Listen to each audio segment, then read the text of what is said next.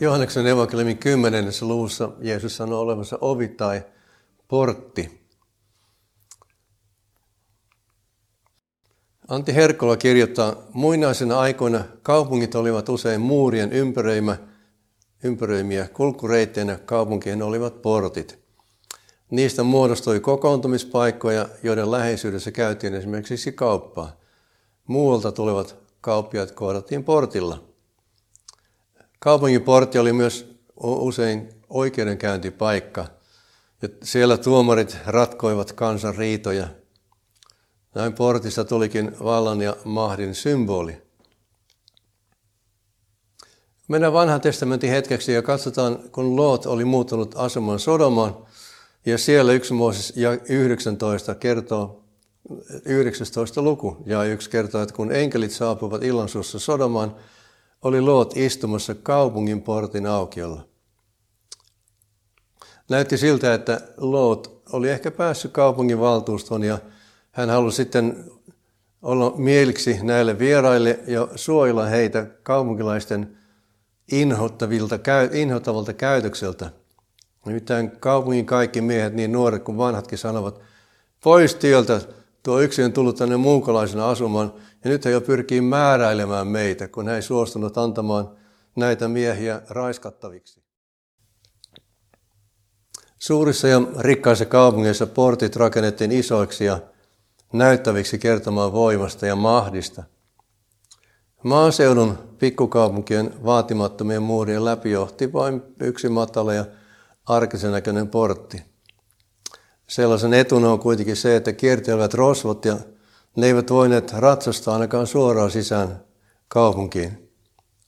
Ja portti yleensä suljettiin auringon laskeessa ja se toi turvallisuuden kaupungin asukkaille. Kunkin oli huolehdittava siitä, että tuli sisälle ajoissa, muuten jäi ulkopuolelle ja oli vaarassa joutua viettämään yönsä vaarojen keskellä. Näyttää siltä niin kuin koko ihmiskunta olisi luonnostaan kaupungin turvallisten muurien ulkopuolelle joutunut eksyneiden joukko. Luukaan luvussa 13 Jeesukselta kysytään, Herra, onko niin, että vain harvat pelastuvat? Mitä Jeesus vastasi tällaisen kysymykseen? Kilvoitelkaa päästäksenne sisään ahtaasta ovesta. Minä sanon teille, monet kyllä yrittävät mennä sisään, mutta eivät siihen kykene. Luukas 13.25.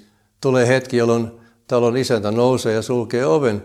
Kun te sitten seisotte ulkona, kolkutatte ja huudatte, Herra avaa meille. Hän vastaa, keitä te olette, minä tunne teitä.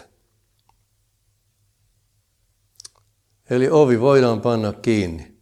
Matteus 16.18, siellä Jeesus sanoo, sinä olet Pietari, tälle kalliolle minä rakennan kirkkoni, sitä eivät Tuonelan portit voita.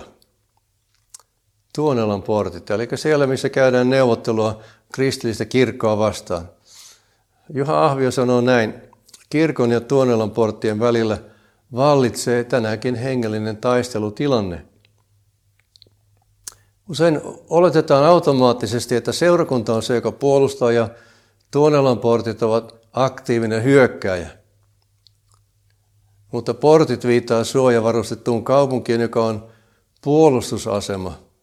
Tämä tarkoittaa sitä, että Jeesuksen puheen mukaan Tuonelan portit ovat se, joka yrittää puolustaa, ja seurakunta on se, joka aktiivisesti piirittää ja hyökkää. Koska Jeesus ilmoittaa, että Tuonelan portit eivät voita hyökkäävää seurakuntaa, tämä tarkoittaa sitä, että Tuonelan portit ovat puolustustaistelussa epäonnistuneet toisaalta seurakunnan hyökkäys tulee onnistumaan. Tästä on mielenkiintoinen kuva tuolla apostolien tekoluvussa 17. Paavali ja Siilas on Tessalonikassa. Ja nyt ne koko maailman villitseet ovat tulleet tännekin. Ja näin puhuen he saivat kansan joukon ja viranomaiset kiihdyksiin. Näyttää siltä niin kuin ne tessalonikalaiset huutaisi, apua, mitä me tehdään niille? Ne on kääntäneet koko maailman ylös alasin, nyt ne on täälläkin. Niin, tuonelan portit ovat ne, jotka häviävät.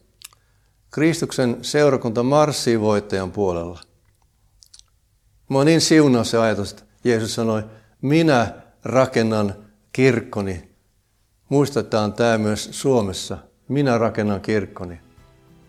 Mutta miltä se näyttää ulkoisesti tällä hetkellä? Onko maailma polvillaan, koska kirkko etenee, koska seurakunnat etenevät, vai onko seurakunnat polvillaan, koska maailma etenee? Miltä tämä näyttää tällä hetkellä?